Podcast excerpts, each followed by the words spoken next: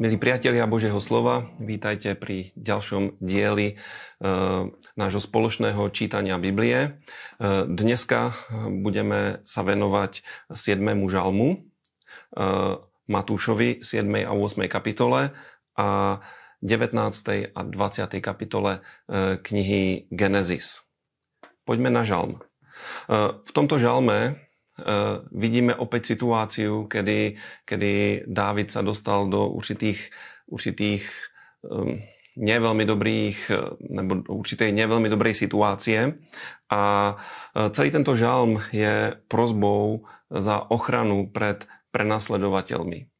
A je tam jedno veľmi zaujímavé slovo, ktoré sa Dávid modlí. On hovorí Bohu, hospodin, povstaň, vo svojom hneve povstaň proti mojim nepriateľom. A toto nám zjavuje nádherný princíp, že keď sa s niečím boríme, keď sme v nejakej zložitej situácii, my sa môžeme modliť, aby nám Boh pomohol, aby povstal a e, zastal sa nás a je to vynikajúci princíp. Tak e, každému z vás toto odporúčam. Ak s niečím zápasíte, volajte pána na pomoc. Robil to Dávid, v jeho živote sa to oplatilo. Oplatí sa to aj vo vašom. Poďme do Evangelii. E, vrcholí nám kázeň pána Ježiša Krista na vrchu a na jej záver hovorí nádherné podobenstvo, ktoré je široko známe, ale veľmi málo aplikované. E, hovorí podobenstvo o dvoch staviteľoch. Jeden z nich postavil svoj dom na piesku, druhý ho postavil na skale. Na obidva tieto domy e, prišla určitá živelná pohroma pršalo, prišla povodeň, e, fúkal silný vietor, možno prišlo tornádo. A rozdiel medzi týmito dvoma dommi bol v tom, že jeden dom zostal stáť a druhý dom sa zrútil.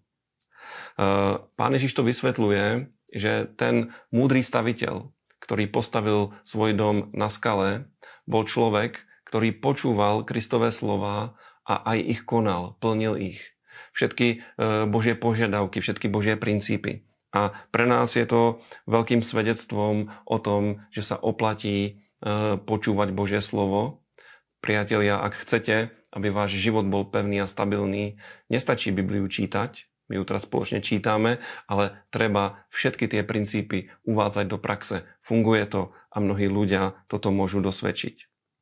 Keď pán Ježiš skončil s touto kázňou na vrchu, tak zástupy žasli nad jeho učením, lebo ich učil s mocou, s autoritou, nie ako ich učitelia, zákonníci a farizeji a tým pádom e, mal obrovský rešpekt a ľudia ho následovali. E, hneď potom následuje taká séria uzdravení. Pán Ježiš uzdravil veľmi veľa ľudí, najskôr uzdravil malomocného a na jeho príklade môžeme vidieť, že, že pán chce uzdravovať, lebo malomocný sa ho pýtal, chceš ma uzdraviť? Pán povedal, áno, chcem. Potom je tu stotníkov sluha, ktorý ani nechcel, aby pán Ježiš prišiel ku nemu domov, ale vravel, že stačí, keď povieš slovo a e, bude uzdravený môj sluha, o ktorého išlo. A toto je svedectvom o tom, že e, ak chceme niečo od pána, tak je potreba mu veriť a, a aj používať autoritu, ktorú nám dal a veriť v autoritu, ktorú on a jeho meno má nad chorobou. Potom pán uzdravil Petrovú svokru, čo je svedectvom nielen o uzdravení, ale aj o tom, že Apoštol Peter bol ženatý a potom čítame, že mnoho ďalších ľudí bolo uzdravených a naplnilo sa tak e, proroctvo proroka Izajáša o tom, že pán hniesol naše slabosti a choroby. V knihe Genesis sme sa stretli s Lotom, ktorý bol v Sodome a stala sa tam taká vec, že keď Boh poslal svojich anielov, aby, aby vyslobodili Lota zo Sodomy, tak sa prejavila naplno prevrátenosť tohto mesta, lebo ľudia chceli sexuálne zneužiť týchto anielov.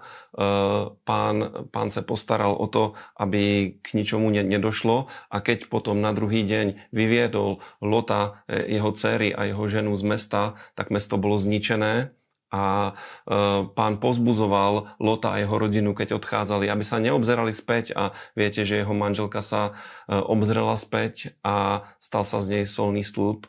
A toto je veľkým svedectvom pre nás, pre všetkých, ktorí nasledujeme pána v tom novom živote, aby sme sa neobracali späť, lebo toto vie spôsobiť iba problémy v našom živote.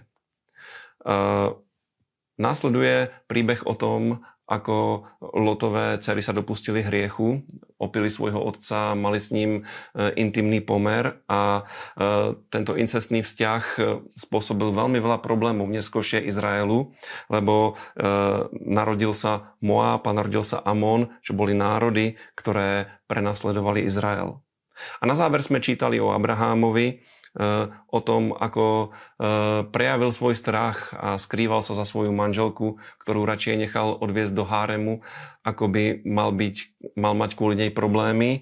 A eh, pán aj v tejto situácii jednal, zastal sa Sári a prihovoril sa Abimelechovi, ktorý si ju vzal do haréma a celé to skončilo veľkým víťazstvom, lebo Abimelech nielenže Sáru vrátil Abrahámovi, ale aj ho veľmi požehnal a Abraham sa modlil za Abimelecha, on bol uzdravený. Takže pán sa oslavil aj na takej veci, ktorá bola zjavne Abrahámovou slabosťou a vie sa oslaviť aj v našom živote. A ja sa s vami lúčim a žehnám vám, nech sa vám dobre číta Božie slovo a nech ho viete naplňať vo svojom živote.